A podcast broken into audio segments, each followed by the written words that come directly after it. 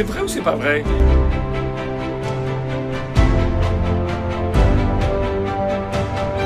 Donc je vais faire, je fais comme Usain Bolt.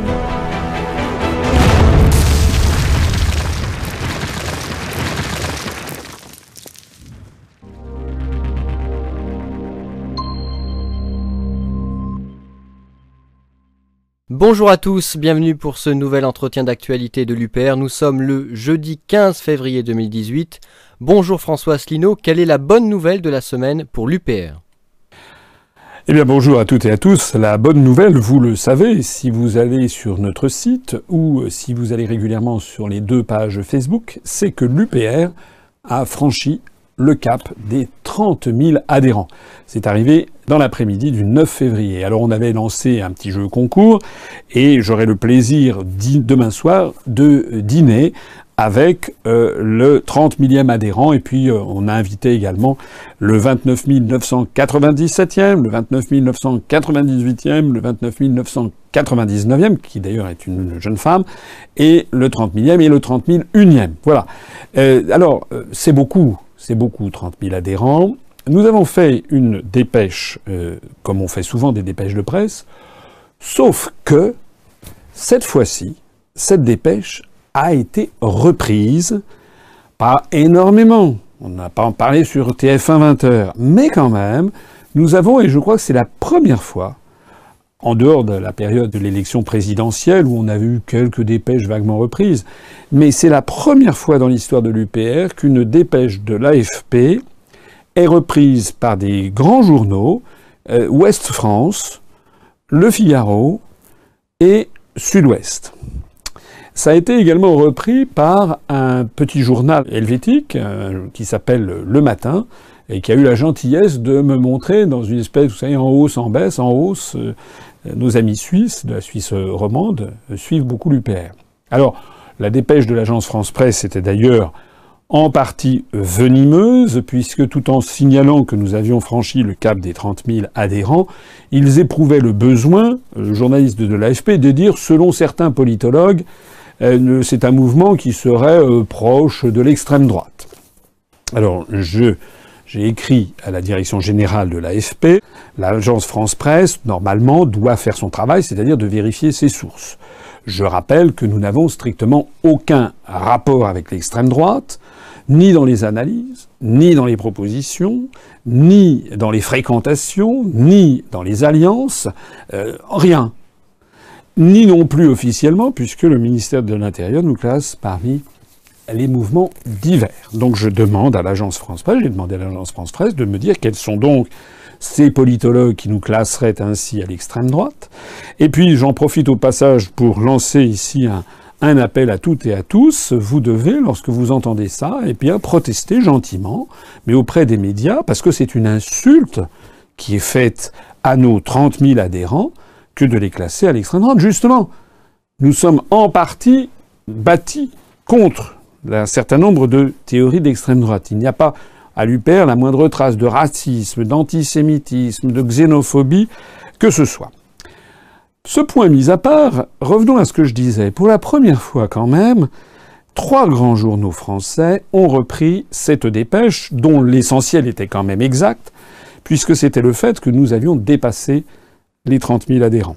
Le journal suisse est d'ailleurs allé jusqu'à signaler que nous avions plus d'adhérents que le Modem, ce qui est très probablement exact, quoique les autres partis politiques gardent le flou le plus artistique sur le nombre de leurs adhérents. Je rappelle que nous, il s'agit du nombre d'adhérents statutaires, donc ça comprend ceux qui sont un petit peu en retard de cotisation, mais que le nombre de nos adhérents à jour de cotisation est de plus de 26 000. C'est énorme par rapport à d'autres, par rapport à la grande majorité des mouvements politiques. Alors je voudrais conclure ce petit point en disant deux choses. La première, c'est un immense merci à toutes celles et à tous ceux qui ont sauté le pas et qui nous ont rejoints en adhérant à l'UPR. J'en profite pour dire et inciter tous ceux qui l'ont fait, notamment l'année dernière au moment de la présidentielle, qu'il ne faut surtout pas oublier de verser sa cotisation annuelle. C'est très important parce que là, on arrive dans des zones, mois de février, mars, avril, c'est là où l'année dernière, on a eu des adhésions par très très grand nombre. Le, summum qu'on avait atteint, je crois que c'est une journée où il y a eu 330 adhésions dans une seule journée, rien que par Internet, eh bien, il faut que les personnes qui ont adhéré il y a un an ne se laissent pas décevoir par le fait que l'on ne me voit pas dans les grands médias, qu'ils poursuivent leur choix de l'an dernier et qu'ils versent leurs cotisations. C'est très très important pour nous, hein, pour maintenir notre indépendance financière. Je rappelle que nous avons, que nous avons zéro euro d'emprunt bancaire. C'est grâce à vous. La deuxième chose que je voudrais dire aussi, c'est que méditez bien ce qui vient de se passer. Pour la première fois, nous avons deux grands journaux, trois grands journaux français qui ont parlé de l'UPR et du nombre de ses adhérents. Et pourquoi? Parce que 30 000 adhérents, ça frappe l'imagination, parce que beaucoup de journalistes, tous les journalistes politiques nous connaissent, non seulement ils sont allés se renseigner, mais ils sont allés voir également les scores que nous faisons sur Internet, où nous sommes régulièrement le site upr.fr le plus consulté de, France. Les scores que nous avons sur notre chaîne YouTube, où nous allons bientôt franchir le cap des 60 000 abonnés sur notre chaîne YouTube, et les 16 500 000 vues, nous allons bientôt franchir. Donc ils le voient, et puis beaucoup de journalistes entendent parler, et de plus en plus sur le terrain de l'UPR. Et c'est là où je voudrais en venir. C'est que, je disais à l'instant, nous avons 60 000 abonnés sur notre chaîne YouTube.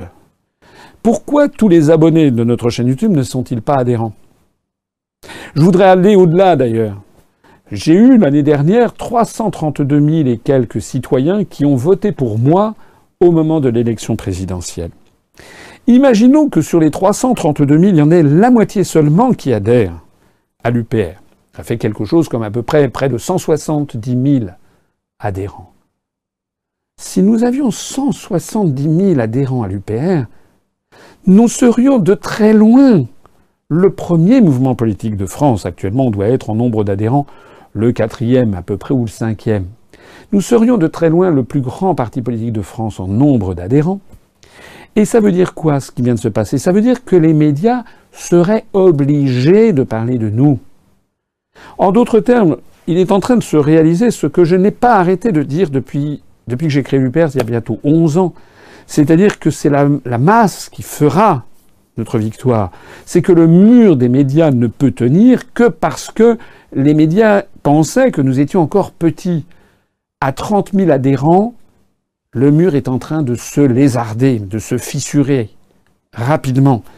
C'est la raison pour laquelle, et là je parle vraiment du fond du cœur, pas seulement pour moi, pas seulement pour les membres du Bureau national, pas seulement pour l'ensemble des cadres du mouvement, pas seulement pour les adhérents de l'UPR, je parle pour l'ensemble des Français.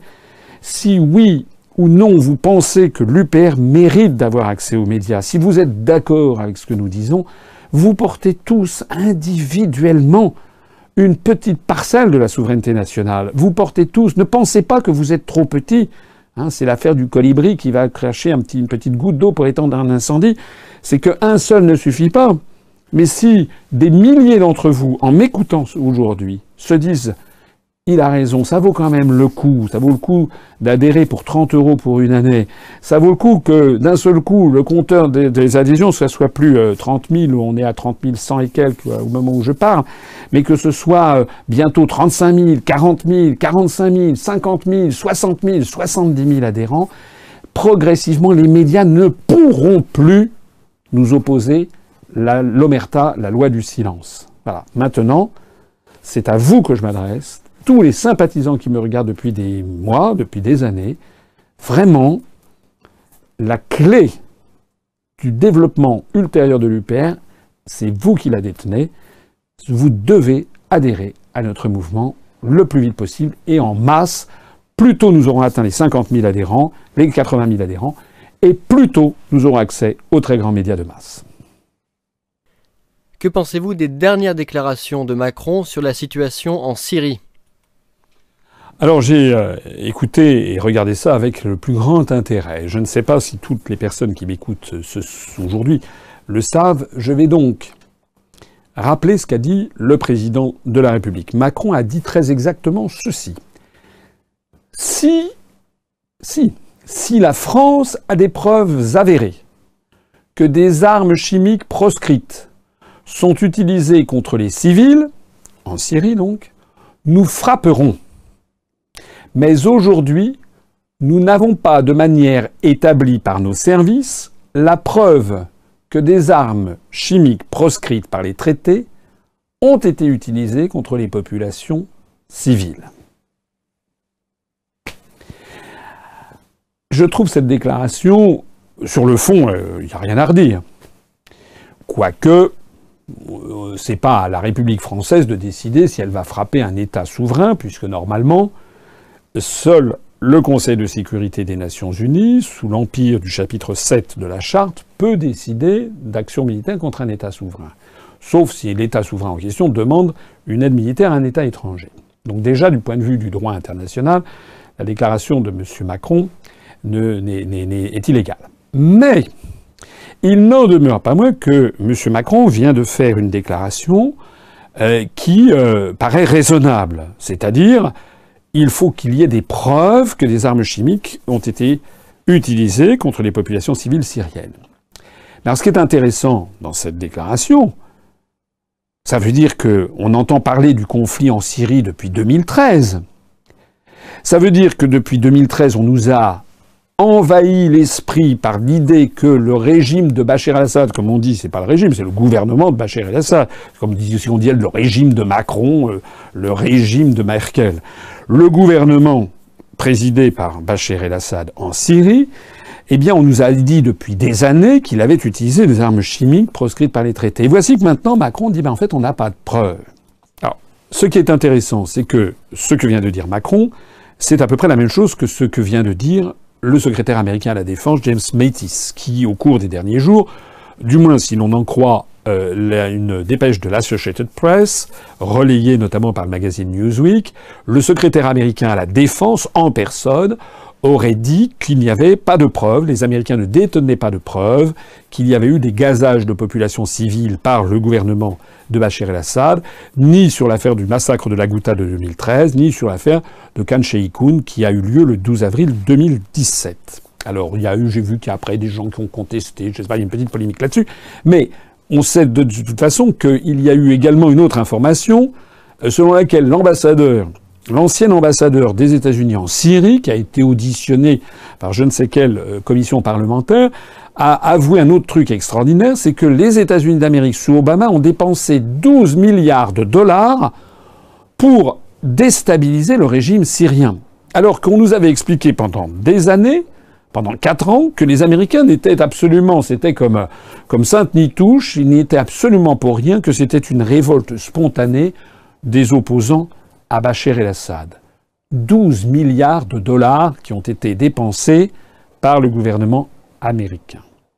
Alors pourquoi je dis euh, ça? Parce que, comme nous l'avons expliqué dans un communiqué de presse et dans un dossier qui a été publié sur notre site, et moi je n'ai pas oublié ce qui s'est passé l'année dernière, le 12 avril 2017, lorsque j'ai été interviewé le matin à France Info par M. Apathy, euh, et par euh, deux ou trois autres, euh, trois autres, je crois, membres de France Info. Je suis passé devant un tribunal. C'était le 12 avril 2017 par des personnes qui m'ont agressé littéralement parce qu'ils exigeaient que je dise que c'était Bachir el-Assad qui avait gazé les populations à Khan Sheikhoun le 12 avril 2017 et qui exigeait de moi que j'approuve le fait que Donald Trump venait d'envoyer des missiles pour aller bombarder la Syrie. Et comme j'avais refusé de le faire, j'avais refusé de le faire. J'avais dit nous ne savons pas, parce que moi je ne prends pas mes informations sur les seuls communiqués du gouvernement de Washington. Nous n'avions aucune information, ça venait de sortir comme ça, comme un lapin d'un chapeau par un prestidigitateur. Normalement, un homme d'État quelqu'un qui veut la paix du monde, quelqu'un qui est là pour défendre l'intérêt du peuple français, devait agir comme je l'ai fait ce jour-là. J'ai dit excusez-moi, mais je, n'ai aucune information. Je ne peux donc pas dire a priori de quoi il retourne, ni s'il y a eu des enfants et des femmes gazés, ou des civils de façon générale, ni par qui. Et ceci, revoyez la vidéo, j'ai eu un véritable tribunal de l'Inquisition. Et lorsqu'ensuite ça a été mis sur le site internet de France Info, ils ont mis en surbrillance, pendant toute la période de l'entretien, et notamment celle-là, Asselineau, virgule, candidat des conspirationnistes, point d'interrogation. Alors ça, c'est un vrai, vrai scandale. C'est une vraie preuve de la situation dans laquelle la France est désormais tombée.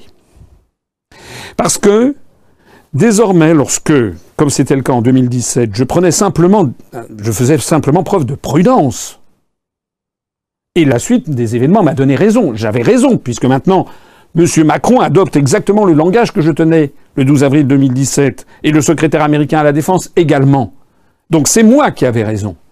M. Macron, ce jour-là, il avait effectivement condamné le régime de Bachar el-Assad. Parce que M. Macron, il s'était mis à quatre pattes devant les tribunaux de l'inquisition médiatique. C'est-à-dire, évidemment, par derrière les forces qu'il y a derrière. Il fallait mieux que M. Macron donne des gages aux euro-atlantistes pour pouvoir être élu à l'Élysée. La réalité, c'est que nous sommes dans une France qui a perdu la liberté d'expression. En 2003, lorsque Jacques Chirac était à l'Élysée, Dominique de Villepin, à l'ONU, s'est trouvé dans la même situation. Et la France a refusé d'accepter que le Conseil de sécurité avalise la théorie américaine. Dominique de Villepin avait dit Nous n'avons pas de preuve que le régime de Saddam Hussein détient des armes de destruction massive.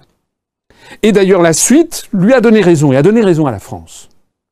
Mais ce qui était donc possible en 2003 sous Jacques Chirac n'est plus possible en 2017 en France. Ça veut donc bien dire qu'il y a désormais les médias ont été muselés par les intérêts euro-américains. Il y a d'autres preuves. Je rappelle par exemple qu'on m'a attaqué l'année dernière parce que j'avais dit, d'ailleurs ça n'avait aucun rapport avec l'élection présidentielle, j'avais dit ça dans une conférence plusieurs années avant, on me l'a ressorti comme si j'étais un doudingue. J'avais dit que le Dalai Lama et son entourage étaient très proches de la CIA. On me l'a ressorti. Rappelez-vous d'ailleurs. Sauf que, en 1999, c'est le journal Libération qui avait titré. Donc, en 99, le journal Libération pouvait dire quelque chose sans être agonie d'injures par les tribunaux de l'inquisition médiatique, alors que moi j'avais été attaqué comme si j'étais un complotiste et conspirationniste. Alors qu'on ne vienne pas me dire non plus que France Info a mis un point d'interrogation. Un maître Asselineau, candidat des conspirationnistes avec un point d'interrogation, c'est un message subliminal, comme on dit. C'est que pendant pendant des longues minutes, les Français, on leur a mis dans la tête un sino conspirationniste. Le point d'interrogation, peu importe. La meilleure preuve d'ailleurs du parti pris scandaleux de cette chaîne théoriquement de service public. Non, normalement, d'ailleurs, les 332 000 électeurs qui ont voté pour moi sont également euh, des contribuables, qui donc contribuent au financement de France Info. La meilleure preuve du parti pris, c'est que lorsque M. Macron a été interviewé sur France Info, il n'y avait pas en surbrillance Macron, virgule, le candidat des milliardaires avec un point d'interrogation. Ou le candidat euh, choisi par euh, Patrick Drahi, hein, le président de, BFM et SFR. Ça, il n'avait pas mis ça. Donc, nous avons affaire à quelque chose d'extrêmement grave. Et là, je voudrais, et là, je suis très très solennel. Je suis très solennel parce que nous avons ici quelque chose qui est absolument irréfutable sur le fait que l'élection présidentielle de l'année dernière a été truquée notamment par les médias et notamment par un média de la sphère publique. Parce qu'ils n'ont pas respecté la liberté d'expression d'une part et la neutralité absolue qu'ils auraient dû respecter. Moi, on m'a traité de candidat des conspirationnistes, alors que j'avais raison, l'histoire me l'a montré. Monsieur Macron dont l'histoire a montré qu'il avait tort, puisque maintenant il fait machine arrière, avait tort, lui on ne lui a pas mis M. Macron candidat des milliardaires. J'en appelle donc ici à la conscience de toutes les personnes qui me regardent. Et je voudrais dire, et je le dis de façon très solennelle, que vous avez tous une co-responsabilité dans ce qui est en train de se passer en France. Ce qui est en train de se passer en France, en Occident de façon plus générale, et en France en particulier, c'est que nous sommes en train de virer dans une dictature. De plus en plus, la liberté d'expression, la liberté d'opinion sont attaquées. La dégradation est spectaculaire, je l'ai dit, en 80, entre 99-2003 d'un côté et maintenant.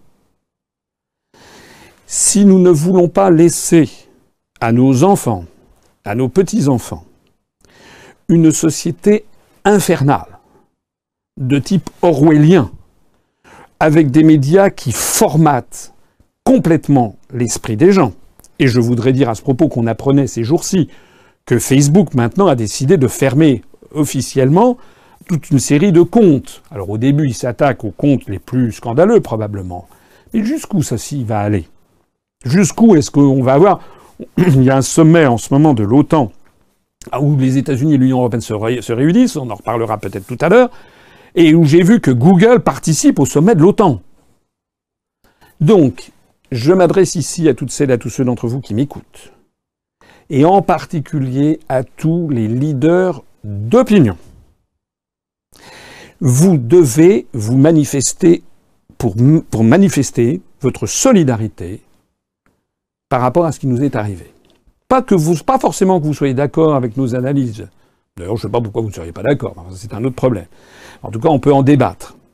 Mais il est absolument irréfutable que nous avons été blacklistés. Et donc, je m'adresse ici à qui?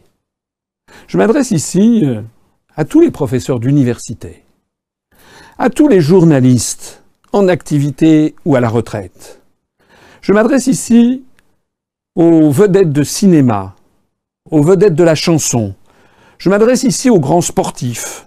Je m'adresse ici euh, aux membres des académies, aux professeurs au Collège de France, aux membres de l'Académie française, de l'Académie des sciences et belles lettres.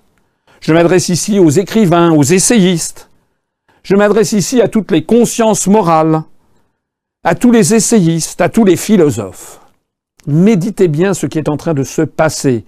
Si vous ne réagissez pas, si vous ne réagissez pas pour nous soutenir dans une affaire comme celle-ci, eh bien il risque de vous arriver exactement ce que décrivait le pasteur allemand Niemöller. Vous savez que c'était un pasteur protestant, anti-nazi, qui était en Allemagne, qui avait fini par être arrêté et déporté, et qui avait fait ce poème resté célèbre que je cite de mémoire, parlait de IL, ILS, sous-entendu les nazis, lorsqu'ils sont venus chercher les juifs pour les emmener en camp de concentration, je n'ai pas bougé, je n'étais pas juif. Lorsqu'ils sont venus chercher les communistes, je n'ai pas bougé, je n'étais pas communiste. Lorsqu'ils sont venus chercher euh, les homosexuels, j'ai pas bougé, j'étais pas homosexuel. Lorsqu'ils sont venus me chercher, il n'y avait plus personne pour me sauver. Je suis solennel. Nous avons besoin d'un grand mouvement civique où toutes les personnes qui sont des consciences morales, ou qui ont un relais dans l'opinion publique, quel que soit le champ d'activité, la culture, le cinéma, la chanson, le sport, etc., toutes les personnes qui ont accès aux grands médias, doivent dire stop et doivent réinsuffler dans la société française le principe même de la liberté d'expression et de la liberté d'opinion. Nous allons euh, lancer une lettre ouverte qui sera à la disposition des signataires qui le voudront bien, qui va être mise en ligne sur notre site. Et nous la publierons à partir du moment où nous aurons déjà dix personnalités de renom qui l'auront signée. Il ne s'agit pas de les enrôler sous la bannière de l'UPR, mais il s'agit quand même qu'elles interviennent pour dire que ça suffit comme ça, la manipulation médiatique et le lavage de cerveau des populations, notamment sur ces accusations de conspirationnisme et de complotisme. Parce que désormais, quiconque ne dit pas les communiqués de Washington, de la Maison-Blanche ou du département d'État est désormais taxé de complotiste et de conspirationnisme. Ça suffit. Nous allons tous ensemble revenir à la liberté d'expression, la liberté d'opinion, la liberté de la France. Nouvelle question, est-ce que vous avez des nouvelles du Brexit? Oui, ben les nouvelles du Brexit, euh, et ça va me permettre de faire le, rapprochement avec ce que je viens de dire à l'instant. On a appris euh, ces jours-ci que George Soros, vous savez, ce fameux milliardaire d'origine hongroise, euh, qui a été à l'origine de la Open Society, le mouvement Haute-Port, etc., qui a essayé d'agiter les révolutions de couleur à travers un petit peu toute l'Europe et le Moyen-Orient, etc., on a appris que M. Soros a donc versé, par l'intermédiaire de ses fondations, euh, quelque chose comme, je crois, 450 000 ou 480 000 dollars à une organisation au Royaume-Uni dont l'objectif déclaré est d'essayer d'empêcher le Brexit et de faire revenir le gouvernement par des manœuvres médiatiques de déstabilisation du gouvernement de Theresa May. Et quand je dis on a appris, c'est on a appris. C'est dans le Daily Telegraph, ça a été repris par Courrier International en France. Par seulement Courrier International, vous savez, c'est ce magazine qui fait des traductions de. C'est un hebdomadaire qui fait des traductions de la, presse mondiale. Je n'ai pas vu une seule fois que ça a été mentionné sur TF1, sur France 2, sur France 3, sur France Info, etc. Je ne l'ai pas vu. Il s'agit pourtant d'un complot. Oui, messieurs les journalistes, il s'agit d'un complot. Quelqu'un qui s'appelle M. Soros, qui décide de donner 450 ou 480 000 dollars à une association dont l'objectif est d'empêcher le gouvernement britannique de mener à bien le Brexit en faveur duquel se sont déclarés 52% des électeurs britanniques, c'est une opération de complot, c'est une opération illégale. D'ailleurs, je ne suis pas le seul à avoir protesté, puisque le ministre des Affaires étrangères britannique, Boris Johnson, en personne hier ou avant-hier, a justement fait des déclarations pour dire que le Brexit était menacé par des menées à l'intérieur du Royaume-Uni d'associations qui essayaient de le faire échouer. Alors ça, on n'en parle pas. Et ça, si je le dis, il y a des gens qui vont dire oui, on sait encore du complotisme. C'est un complot. Allez regarder le Daily Telegraph, allez regarder Courrier International, allez regarder notre dernière revue de presse où nous avons mis, de toute façon, vous trouvez tout ça sur Internet. Pourquoi les grands médias français les mêmes qui m'avaient sommé le 12 avril 2017 de dire que Bachar el-Assad avait gazé sa population alors qu'un an après, même Macron fait machine arrière en disant on n'a pas de preuves, ces mêmes médias refusent de dire aux Français qu'il y a actuellement un monsieur qui s'appelle Georges Soros qui finance des actions illégales au Royaume-Uni pour faire échouer le Brexit. La conclusion, c'est vous qui devez la tirer. Je rappelle de nouveau mon appel solennel que je viens de faire, il faut que le plus grand nombre d'intellectuels français, mais des gens également du show business, du sport, etc., se mobilisent en disant ça suffit, ces incriminations de complotisme et de conspirationnistes, ça ne peut plus durer, sinon nous allons léguer à nos enfants et aux petits-enfants une société totalitaire de type orwellien. Une réunion de l'OTAN se tient ces jours-ci. Quelle est votre analyse? Alors c'est une réunion euh, de l'organisation du traité de l'Atlantique Nord qui se tient donc euh, en Europe, où on a notamment du côté de l'OTAN euh, M. Stoltenberg, qui est norvégien. La Norvège ne fait pas partie de l'Union européenne, mais fait partie de l'OTAN. Il est le secrétaire général de l'OTAN. Et puis du côté, il y a les États-Unis d'Amérique, avec justement M. Mattis, le secrétaire américain à la, à la défense. Alors, ce qui est intéressant dans cette affaire de l'OTAN, c'est que euh, il y a euh, des bisbilles entre l'Union européenne et l'OTAN et les Américains. Les Américains voudraient que l'Union européenne paye davantage. Les Américains ont fait savoir qu'ils refusaient que l'Union européenne, si peu que ce soit, essaie de développer une, défense qui ne soit pas totalement dépendante des Américains. Les gens qui me suivent savent qu'il y a un article 42, l'article 42 du traité de l'Union européenne, qui assujettit la politique étrangère de sécurité et de défense de l'Union européenne au respect euh, par les membres, les États membres qui en font partie, de leurs contraintes vis-à-vis de l'OTAN, ce qui revient à subordonner la défense et la politique étrangère et militaire de l'Union européenne à, aux grandes décisions de l'OTAN, donc aux États-Unis. Mais alors, il y a quelque chose que j'ai trouvé assez croquignolet dans cette affaire, c'est, là je, voudrais un peu vous montrer un petit peu l'univers dans lequel nous sommes, qui est le fait que je regardais le journal Le Monde, Le Monde qui est daté du 15 février justement, où on a en page 2, on a face à Moscou, l'OTAN muscle son état-major. Je lis très exactement ceci. Problème, les feux interarmés, soit les opérations combinées de ciblage pour les frappes de cyber et de désinformation, telles que les Russes les pratiquent avec succès depuis l'annexion de la Crimée en 2014. C'est-à-dire que le journal Le Monde nous explique donc que les pays de l'Union européenne, dont la France, les pays de l'OTAN, doivent faire des réformes pour mieux lutter contre les manœuvres de désinformation menées avec succès par la Russie depuis 2014. Moi j'aimerais voir quelles sont ces fameuses manœuvres de désinformation dont on nous parle constamment. Vous savez, c'était, il y avait eu, je crois que c'était il y a un an d'ailleurs, dans le, dans le monde justement, je crois daté du 14 février 2017, que euh, Richard Ferrand, le secrétaire général du mouvement En Marche, avait expliqué dans le monde euh, que l'élection présidentielle française était menacée par euh, la déstabilisation russe. Mais ce que je trouve très drôle dans ce journal Le Monde, c'est que si on tourne la page et que l'on va en page 4, en page 4 de ce journal, on trouve un article Pays-Bas, la démission du chef de la diplomatie fragilise la coalition.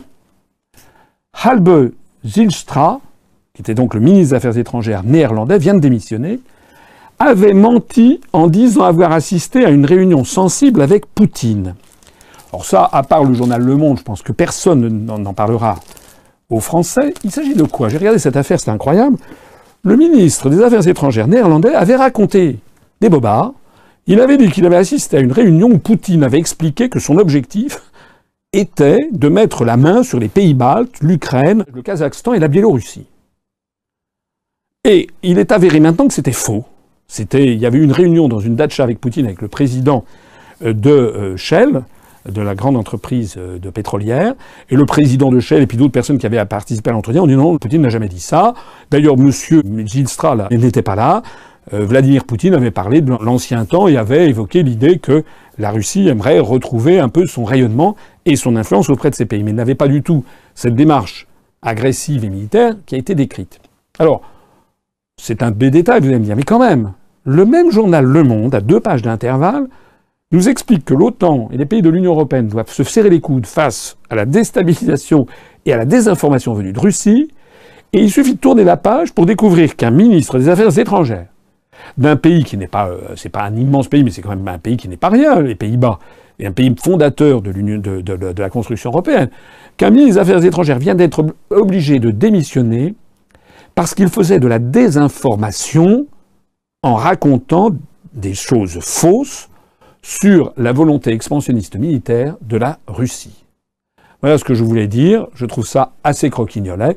Pour le reste, l'OTAN, évidemment, est percluse de conflits, puisque il y a euh, tous les, les, votes doivent se prendre à l'unanimité, c'est comme au sein de l'Union européenne, et tout ceci coince de partout. Je rappellerai un dernier mot.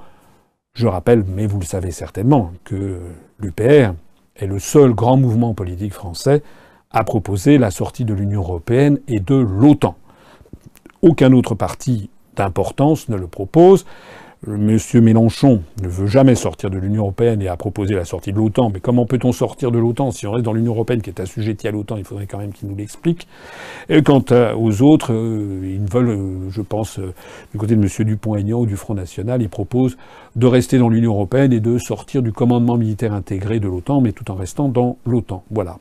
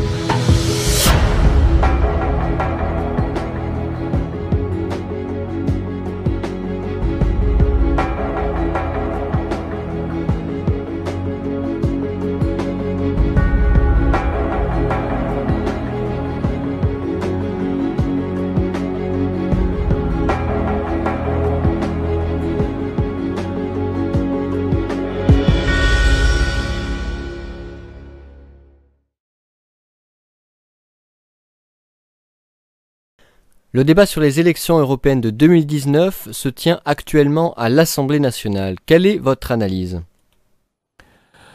Eh bien, euh, ce débat donc effectivement est en cours. En gros, euh, le projet du gouvernement est en train d'être euh, avalisé. Il s'agit, je le rappelle pour ceux qui l'ignoreraient, de supprimer les grandes circonscriptions régionales. Il y en avait huit qui avaient fonctionné depuis 2004 et de revenir au système des élections européennes qui avait eu cours entre 1979 et 1999, c'est-à-dire une seule liste nationale. Voilà le projet gouvernemental ayant par ailleurs euh, voulant par ailleurs avoir une liste transnationale, puisque je l'ai déjà dit euh, récemment, je crois que c'était dans le direct, euh, il y a, comme le Royaume-Uni va, quitter l'Union européenne, il y a donc un, allotement de sièges de députés qui devient disponible. Il y en a une partie qui va être gelée pour d'éventuels nouveaux pays qui adhéreraient à l'Union européenne, et l'autre partie va être répartie entre les différents pays. Ce qui fait d'ailleurs que la France, qui avait 74 députés, en aura désormais 79. Alors, les premiers votes qui ont eu lieu, c'est que tous les députés ont voté en faveur d'une seule liste nationale, à la seule exception des républicains. Alors ça, c'est quand même extraordinaire parce que les républicains ont osé dire, ils ont osé dire qu'il fallait maintenir les listes régionales parce que les députés européens étaient ainsi plus proches de leurs électeurs. Mais euh, de qui se moque-t-on? Je, prends ici à témoin tous ceux qui m'écoutent. Est-ce que vous connaissez les députés européens républicains de votre grande circonscription Grand Sud-Ouest? Non, mais c'est se moquer du monde. Non, en réalité, les républicains étaient très gênés sur cette affaire. D'ailleurs, c'était M. Juppé qui avait voulu euh, déjà pulvériser la liste nationale, parce que justement, les listes nationales aux élections européennes permettent d'avoir un leader à la tête de chaque liste et de poser les vrais débats. À partir du moment où on pulvérise ça en huit euh, circonscriptions, les républicains, ils pouvaient mettre dans une circonscription, pas seulement eux d'ailleurs, hein, les socialistes c'était pareil, dans une circonscription, ils mettaient un ultra, ultra européiste, dans une deuxième circonscription, ils mettaient un euro critique, dans une troisième, ils mettaient un chèvre-chou, dans un quatrième, etc. Donc tout ça, si c'était du boogie-booga, on n'y comprenait plus rien. Et d'ailleurs, les Français n'y comprenaient plus rien. Et d'ailleurs, les Français ne se mobilisaient plus. Je rappelle que lors des dernières élections euh, européennes qui ont eu lieu en 2014, la participation, je crois, a atteint 42%. C'est-à-dire qu'il y a eu quand même 58% d'abstention. C'est-à-dire que les Français, ça ne les intéressait absolument plus. Voilà. Donc l'idée d'avoir une liste nationale, nous, nous sommes pour le retour à une liste nationale parce que justement, nous, nous aurons la liste du Frexit. Et ça fera, en 2019, ça fera 12 ans que nous sommes le mouvement du Frexit qui propose le Frexit depuis 12 ans dans nos statuts déposés à la préfecture de police de Paris. Qui dit mieux? Quel qui? Qui dit mieux? Donc nous serons, et même nous allons porter ce, débat au niveau national. Alors, les autres ont voté en faveur parce que alors les, Républiques en marche, d'ailleurs, a un raisonnement qui est un peu de l'inverse d'une autre, parce que M. Macron veut fédérer au-delà du clivage droite-gauche, tous ceux qui sont en fait pour l'Europe. Ben, très bien, très bien. Et nous, nous sommes les anti-Macron. Nous sommes les anti son mouvement politique, qui s'appelle En Marche, mais qui est en marche arrière, hein, c'est la régression sociale dans tous les domaines. Nous, nous, allons fédérer, c'est d'ailleurs ce qui se passe. On a 30 000 adhérents, on voit des gens venus d'absolument tout le spectre de politique. Nous, nous allons fédérer tous les anti-Macron, c'est-à-dire nous, nous ne voulons plus de l'Union européenne. Donc les Français, de toute façon, vont être obligés de choisir, et de choisir leur camp. Euh, il n'y aura pas le coup du il faut une autre Europe, on va changer d'Europe. Ce truc est en train de mourir, ne serait-ce que sous les coups de boutoir que nous avons apportés depuis plusieurs années. J'ai montré lors de mes conférences qui ont été vues maintenant par des millions de, des millions de vues, j'ai montré que le pipeau, là, on va changer d'Europe, ça ne marche plus. Ça fait, euh, l'article 48 impose l'unanimité de, des 28 ou des 27 quand le Royaume-Uni sera sorti des 27 États membres. On ne peut pas avoir l'unanimité puisque les États membres ont des avis totalement opposés, des intérêts totalement opposés. Ceux qui disent aux Français on va avoir une autre Europe qui va lutter contre les délocalisations, le problème c'est que la Slovaquie, euh, la, République euh, tchèque, la Pologne, les, pays baltes, la Bulgarie, la Roumanie, eux ils sont pour les délocalisations justement. Et donc ils feront barrage et on n'aura jamais l'unanimité. Enfin vous connaissez, ceux qui ont suivi mes, mes conférences connaissent ça très bien, connaissent ça par cœur. Donc nous, nous nous félicitons de cela. Petit détail quand même, euh, la position de M. Mélenchon à l'Assemblée nationale a quand même attiré mon attention, parce que lui, il a voté pour la liste nationale, très bien, mais alors il a fait tout un dégagement à l'Assemblée nationale qui mérite d'être écouté. Qui mérite d'être écouté parce que qu'est-ce que M. Mélenchon dit? Il dit que lui, il était en faveur des listes transnationales, c'est-à-dire où il y aurait des listes avec des, des députés de différentes nationalités. Je rappelle d'ailleurs que c'est un combat d'arrière-garde, puisque conformément à ce que j'avais annoncé dès le mois de septembre de l'année dernière, et nous avons d'ailleurs une revue de presse qui date du mois de septembre, je ne sais plus si c'est 4 septembre 2017, vous pourrez la retrouver sur notre site internet, où nous avions déjà dit que le projet de Macron était mort-né, puisqu'il n'aurait jamais l'unanimité des États membres pour avoir des listes transnationales. C'est exactement ce qui s'est passé. En fait, le Parlement européen a rejeté le principe des élections transnationales. Néanmoins, ce débat a eu lieu à l'Assemblée nationale et on a vu que M. Mélenchon s'est déclaré en faveur des listes transnationales. Et non seulement ça, mais en plus de ça, M. Mélenchon a traité ceux qui n'étaient pas d'accord d'europhobes. Europhobes. Alors déjà, moi je voudrais dire une chose. Nous, nous ne sommes pas des europhobes. La phobie, c'est une espèce de problème psychique, voire psychiatrique. Hein. C'est qui dit phobie dirait quelque chose d'irraisonné le mot europhobie est un truc irraisonné. Il y a des francophobes. Il y a, des, gens qui, effectivement, dès qu'on parle de la France, de la souveraineté, il y a des souverainophobes. Ils ont un raisonnement irraisonné, c'est mal. Mais nous, qu'on ne vienne pas nous dire qu'on est europhobes. Nous sommes contre la construction européenne.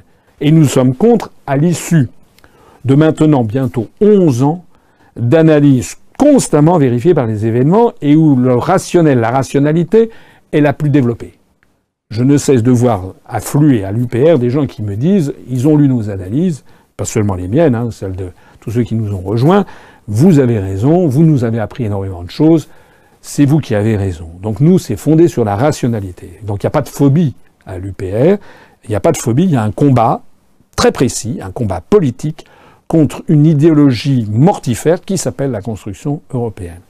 Donc ça, c'est un premier point de différence totale avec M. Mélenchon, enfin c'est un point fondamental, c'est que M. Mélenchon, lui, il est pour la construction européenne, il traite ceux qui sont contre d'europhobes, c'est-à-dire qu'il nous méprise, d'ailleurs il nous refuse de débattre avec moi, M. Mélenchon est pour les listes transnationales, donc M. Mélenchon n'est pas pour la sortie de l'Union européenne. Voilà. Je renvoie les auditeurs à un article qui est sorti récemment euh, chez nous, qui a été fait par euh, l'un des la chargé de mission près de moi, qui a fait un article. Il a assisté à une réunion publique, justement, qui avait avec des gens des insoumis, qui portait sur le débat peut-on changer les traités européens? Allez regarder. Je m'adresse ici à tous les adhérents, sympathisants, militants de France Insoumise, en leur disant écoutez, regardez en adulte la réalité en face. Jusqu'à quand allez-vous vous cacher la vérité? Monsieur Mélenchon, qui est à la tête de France Insoumise, il vous enfume avec son plan A, plan B, plan C, ils n'y comprennent rien. C'était d'ailleurs ce qui ressortait de, ce, de cet article de Yavar Siakal-Roudi qui a été publié sur le site. Les militants ne comprennent pas ce qu'il y a derrière le plan A, plan B, et même les responsables qui étaient là, Jusqu'à quand les adhérents, les sympathisants et les électeurs de M. Mélenchon vont-ils accepter de se laisser enfumer? M. Mélenchon, mettez-vous-le dans la tête, ne veut pas sortir de l'Union européenne. Point. Tout le reste est littérature. La ministre du Travail a annoncé vouloir lutter contre les travailleurs détachés. Qu'en pensez-vous?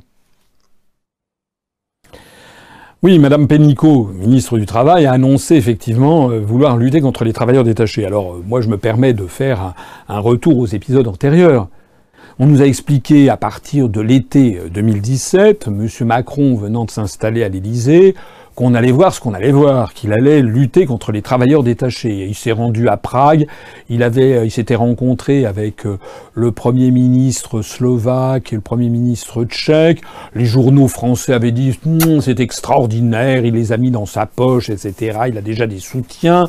Après ça, il était allé en Bulgarie où là, ça s'était moins bien passé, d'autant plus qu'en Bulgarie, il avait critiqué la Pologne sur l'affaire des travailleurs détachés que la première ministre à l'époque de, Pologne l'avait mal pris, lui avait dit que Macron pouvait aller se faire cuire un œuf et que la France ne pesait qu'un pays sur 28 et que la France n'avait pas plus que la Pologne le droit de fixer le droit européen et donc euh, il ne bougerait pas sur les travailleurs détachés. Bref, on a entretenu les Français dans cette illusion, ce bobard monumental que M. Macron avait obtenu des choses sur la directive travailleurs détachés. Je rappelle ce que c'est au passage pour les travailleurs détachés. Euh, pour les travailleurs détachés, pour ceux d'entre vous qui n'auraient un petit peu perdu de vue ce que c'est, ce qu'on appelle travailleurs détachés, ce sont des citoyens d'un pays membre de l'Union européenne qui vont travailler dans un autre pays de l'Union européenne. Ils doivent normalement être payés selon euh, avec le SMIC, par exemple des Bulgares ou des Roumains euh, peuvent travailler en France, ils doivent à ce moment-là être payés au moins au SMIC français, ça c'est une chose, mais ils doivent, les, cotisations sociales sont celles qui sont acquittées dans le pays d'origine, par l'entreprise qui le fait.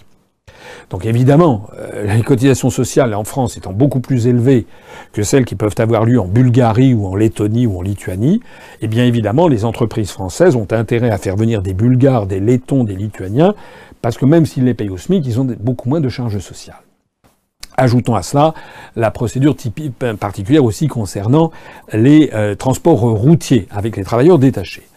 Enfin bref, tout ceci pour dire que M. Macron, paraît-il, avait obtenu des choses formidables, il n'a rien obtenu du tout. Et le poteau rose vient d'être euh, dévoilé, révélé, et on vient d'apprendre, euh, effectivement, ces jours-ci, que le nombre de travailleurs détachés en France a augmenté de façon phénoménale. L'année dernière, en 2017, on a compté officiellement 516 000 travailleurs détachés, une augmentation de 46% par rapport à 2016. Il faut que les Français qui m'écoutent se rendent compte du phénomène. Les travailleurs détachés, ils étaient, d'après les statistiques, 96 000 en France en 2008.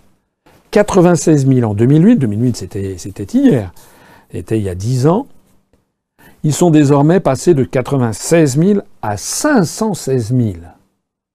Ça veut donc dire 420 euh, 000 de plus. 420 000 travailleurs détachés en France, ça veut dire 420 000 emplois qui sont pris par des Polonais, des Bulgares, des Slovaques au lieu de Français. Ça veut donc dire 420 000 Français au chômage en plus.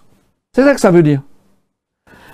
Face à ce désastre, qui revient à quoi? Qui revient à mettre en concurrence les systèmes de couverture sociale, de protection sociale et de charges environnementales, etc., qui peuvent peser sur les emplois en France. Ça veut dire que on assiste à une augmentation du chômage et que la logique économique, c'est que les entreprises françaises embauchent des étrangers. Donc la logique, c'est qu'on démolisse le droit du travail. C'est ça hein, la construction européenne. Il s'agit de démolir le droit du travail, il s'agit d'appauvrir la population pour le plus grand bénéfice des détenteurs des capitaux des entreprises. Alors face à ce scandale, n'importe quel homme d'État en France digne de ce nom, c'est-à-dire qui est là pour défendre l'intérêt du peuple français, non d'une pipe, devrait dire je n'applique plus la, la directive des travailleurs détachés. Et donc, disant je n'applique plus la directive des travailleurs détachés, ça veut dire je ne respecte plus le droit européen. Et ne plus respecter le droit européen, sauf à être traîné devant la Cour de justice de l'Union européenne et à être condamné à des amendes jusqu'à ce qu'on applique le droit, il n'y a qu'une seule solution pour ne plus l'appliquer, c'est de sortir de l'Union européenne. C'est ce que nous proposons depuis maintenant bientôt 11 ans. Tout le reste est littérature. Alors, vous m'avez posé la question de Madame Pénicaud. Pauvre Madame Pénicaud. Enfin, pauvre. C'est l'une des ministres les plus riches du gouvernement. Elle a une fortune considérable. D'ailleurs, les réformes fiscales vont lui donner, je crois, un, abattement fiscal de l'ordre de 60 000 euros, si j'ai bien vu. Enfin bon, nous avons affaire à quelqu'un qui est extrêmement riche, qui a fait de l'argent d'une façon d'ailleurs plus ou moins contestable comme directeur des ressources humaines, etc. En fait, c'est une, femme qui est euh, qui vit dans sa bulle, très riche, et qui se fiche comme d'une guigne, en fait, du sort des Français pauvres. Elle est ministre du Travail. Alors, Madame euh, Pénicaud, telle la Pompadour moyenne, a regardé ça à travers un face à main, elle a dit, oulala, c'est très mal, on va partir contre les travailleurs détachés. Qu'est-ce qu'elle a proposé? J'ai cru avoir la berlue quand j'ai lu ça, c'est qu'elle a proposé de partir en guerre contre le travail illégal. Mais c'est pas la, des travailleurs détachés. Le travail illégal, ce sont des travailleurs détachés qui en plus travaillent au noir. Elle ne fait rien contre les travailleurs détachés. Elle dévie la colère populaire vers des travailleurs au noir. Par des entreprises qui embauchent des travailleurs détachés de façon illégale. C'est-à-dire, vous savez, il y a quand même des contraintes, c'est-à-dire que les travailleurs détachés, ils doivent, il y a un contrat qui devait durer deux ans, qui doit durer un an, etc. Et il y a des entreprises qui tirent sur la corde, c'est-à-dire que ils ont des travailleurs détachés dans le cadre de la procédure des travailleurs détachés, mais n'en respectent pas toutes les clauses. Donc c'est là-dessus, c'est-à-dire sur une partie en fait du problème. Mais qu'est-ce qu'elle a dit? Elle a dit, alors ça, il faut quand même vraiment le faire, c'est qu'elle va lancer la tactique anglo-saxonne du name and share. Name and share, alors pour ceux qui ne sont pas anglophones, name ça veut dire nommer, et shame ça veut dire la honte. Name and shame, ça veut dire que Madame, euh, Madame Pénicaud, elle va donner comme instruction au service de l'État, lorsqu'il y a une entreprise qui embauche des travailleurs détachés de façon illégale, de les nommer, de dire voilà, il y a l'entreprise euh, Tartampion et Fils qui a, embauché des travailleurs illégaux, c'est scandaleux. Voilà. Voilà ce à quoi est réduit l'État. Non, je suis désolé, ça c'est pas de l'État. Ça, c'est rien. Ça, c'est un, un, une criaillerie de nuque dans un harem en perdition. L'État n'est pas ça. L'État, c'est que s'il y a des choses qui sont illégales, on intervient dans l'entreprise, on fait un, procès verbal et on ferme l'entreprise pour une durée administrative de un an, de un mois, deux mois, etc. Et de façon générale, on doit s'opposer à la directive des travailleurs détachés. Ces décisions, en fait, participent d'un avachissement, d'un avilissement de l'État. Il n'y a plus d'autorité de l'État. Quand on considère que la seule chose que l'État puisse faire, c'est euh, de s'indigner publiquement de quelque chose, c'est qu'il y a vraiment quelque chose qui ne va plus euh, euh, en France, et qu'il est maintenant grand temps, grand temps, de chasser cette bande d'irresponsables. Ce sont des irresponsables. Hein. Étymologiquement, un responsable, c'est quelqu'un qui a une réponse à un problème. Madame Pénicaud n'a plus aucune réponse. Elle n'est là que à annonner dans la langue du maître, en anglo, name and shame. Elle ne sait plus quoi faire. Il est grand temps que les Français balayent tout ça, et le plus vite sera le mieux. En conclusion, avez-vous d'autres sujets que vous souhaiteriez aborder? Oui, il y aurait, on pourrait parler pendant, pendant des heures. Je ne veux pas quand même faire un, entretien trop long. Donc je voudrais parler de quoi? Ben, Du problème des agriculteurs. À travers toute la France, de nouveau, il y a des quasi-jacqueries, c'est-à-dire des agriculteurs qui se manifestent dans le sud-ouest, un petit peu partout. J'aurai d'ailleurs l'occasion, puisque je vais aller soutenir euh, notre candidat euh, Hervé Minec, et le suppléant Sébastien Fabre dans la huitième circonscription de Haute-Garonne.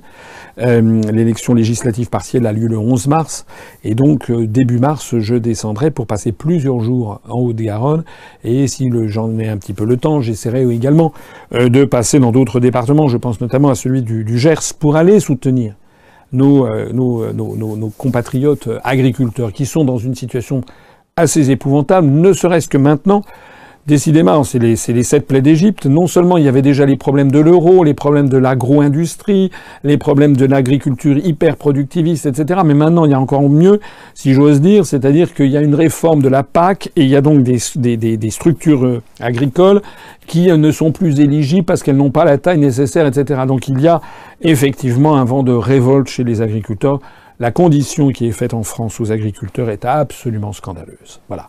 On aura l'occasion d'ailleurs de le redire. Euh, malheureusement, je ne pourrais pas, pour la première fois depuis 8 euh, ou 9 ans, je ne pourrais pas me rendre, euh, depuis 10 ans même, au Salon de l'agriculture, puisque je serai en déplacement en Guyane pour aller soutenir notre candidat Georges Mignot, euh, et son suppléant Bernard Tadei, qui sont euh, candidats et suppléants dans l'élection législative partielle de la deuxième circonscription de Guyane, avec Kourou, Saint-Laurent-du-Maroni et Marie Passoula. Donc je ne pourrai pas aller personnellement au Salon de l'Agriculture cette, cette année, mais nous y serons. Nous aurons une délégation qui sera conduite par Christophe Blanc. Christophe Blanc qui est membre de l'UPR depuis maintenant au moins 5 ou 6 ou 7 ans, je ne me rappelle plus, même peut-être un petit peu plus. Christophe Blanc, qui est un agriculteur lui-même, puisque à l'UPR, on a pour s'occuper les responsables nationaux pour l'agriculture, membres du bureau national, et notre responsable pour l'agriculture est un agriculteur. Nous n'avons pas un énarque ou un diplômé d'une grande école pour euh, s'occuper des problèmes de l'agriculture. Nous avons quelqu'un de formidable, Christophe Blanc, qui connaît très très bien le sujet. Il est agriculteur lui-même dans les monts du Lyonnais et qui a un, verger. Et euh, donc, bah, tous ceux qui veulent euh, y participer, allez sur notre site internet ou sur nos pages Facebook. Nous indiquerons bientôt à quel, quel jour exactement euh, il y aura cette délégation. Bon, et puis alors il y a beaucoup d'autres sujets dont j'aurais voulu parler. Les Jeux Olympiques en Corée, avec d'ailleurs le rapprochement assez inattendu entre Corée du Nord et Corée du Sud, avec les Américains qui, qui tirent le nez, qui froncent le sourcil, qui ne voient pas ça d'un très bon oeil. Jeux Olympiques d'ailleurs où à l'instant où je parle, on a quand même des bonnes nouvelles venant pour l'équipe de France, avec déjà deux médailles d'or, euh, une médaille d'argent et deux médailles de bronze. Euh, j'aurais voulu parler aussi des projets de réforme du baccalauréat, puisque maintenant, aux dernières nouvelles, euh, M. Macron reporte à 2021 la réforme du baccalauréat. C'est assez pratique, ça. Hein vous êtes élire président de la République, vous annoncez des grandes réformes, vous dites, ben voilà, la réforme, elle aura lieu en 2037, en 2042, il n'y aura plus personne pour voir ce qui s'est passé. Euh, et puis également, euh, le projet de réforme, ça c'est, ça c'est également assez sérieux, c'est ce qui se passe en matière de justice. Je conclurai là-dessus, mais on aura l'occasion d'y revenir. Madame Belloubet, Madame Belloubet, qui est garde des Sceaux et ministre de la Justice, on n'en parle pas souvent, mais il ne faut pas l'oublier, eh bien, elle a un projet de réforme sous le coude qui inquiète beaucoup les professions, euh, les professions euh, du monde de la justice, hein, les avocats, etc., et tout le monde, toutes les personnes qui travaillent dans ce ministère. Pourquoi? Eh Parce qu'il va y avoir, bien entendu, encore une fois, des restrictions budgétaires pour cause d'appartenance à la zone euro, pour cause euh, d'appartenance à l'Union européenne, pour cause de diminution des services publics, pour cause de rétraction de l'État. Et donc, on nous annonce, semble-t-il, une nouvelle carte judiciaire. Ça veut dire qu'il va y avoir encore des tribunaux d'instance qui vont être supprimés, comme on supprime les maternités, comme on supprime les écoles en zone rurale. On ferme, en fait, on ferme, on ferme boutique. Voilà. Donc, euh, comme disait La Fontaine, hein, euh, tous, ne mouraient pas, mais tous étaient, frappés, hein, des animaux malades de la peste. Voilà, maintenant c'est un nouveau, un nouveau département ministériel, c'est de nouvelles catégories sociales qui sont confrontées au mur de notre appartenance à l'euro et à l'Union européenne et de ce qui en découle euh, pour le fonctionnement de la République française et de l'État. À toutes et à tous, merci de m'avoir longuement écouté. Je voudrais revenir sur ce que je disais en préambule adhérer à notre mouvement. À 30 000, d'ores et déjà, maintenant, les journaux sont obligés de parler de nous. Qu'est-ce qu'il en sera quand on aura 50 000 adhérents, 70 000 adhérents? Et je m'adresse une dernière fois ici à tous ceux à qui j'ai tendu la main tout à l'heure. Je voudrais, non pas qu'ils adhèrent à l'UPA, mais qu'ils manifestent leur indignation de voir comment le débat politique en France est désormais interdit avec des espèces d'excommunication Hein, sous, des, trucs injurieux comme complotistes et conspirationnistes, l'exemple de la Syrie a montré qu'en 2017, c'est moi qui avais raison, c'est Macron qui avait tort, et malgré cela, j'ai été traîné dans la boue par une chaîne du service public. Ça n'est pas tolérable. Nous devons garder espoir, et s'il y a quelqu'un qui garde espoir, c'est bien moi, parce que depuis bientôt 11 ans, je conduis ce mouvement politique qui se développe de façon quand même tout à fait satisfaisante. Merci à toutes et à tous. Vive la République et vive la France. Retrouvez nos analyses, nos propositions, adhérez ou faites un don sur upr.fr. Retrouvez-nous aussi sur Facebook pour partager des idées et participer au direct. Twitter pour suivre les réactions de François Asselineau au jour le jour. YouTube pour ne rater aucune de nos vidéos. Pour nous aider à rétablir la démocratie, poussez-nous, abonnez-vous, partagez.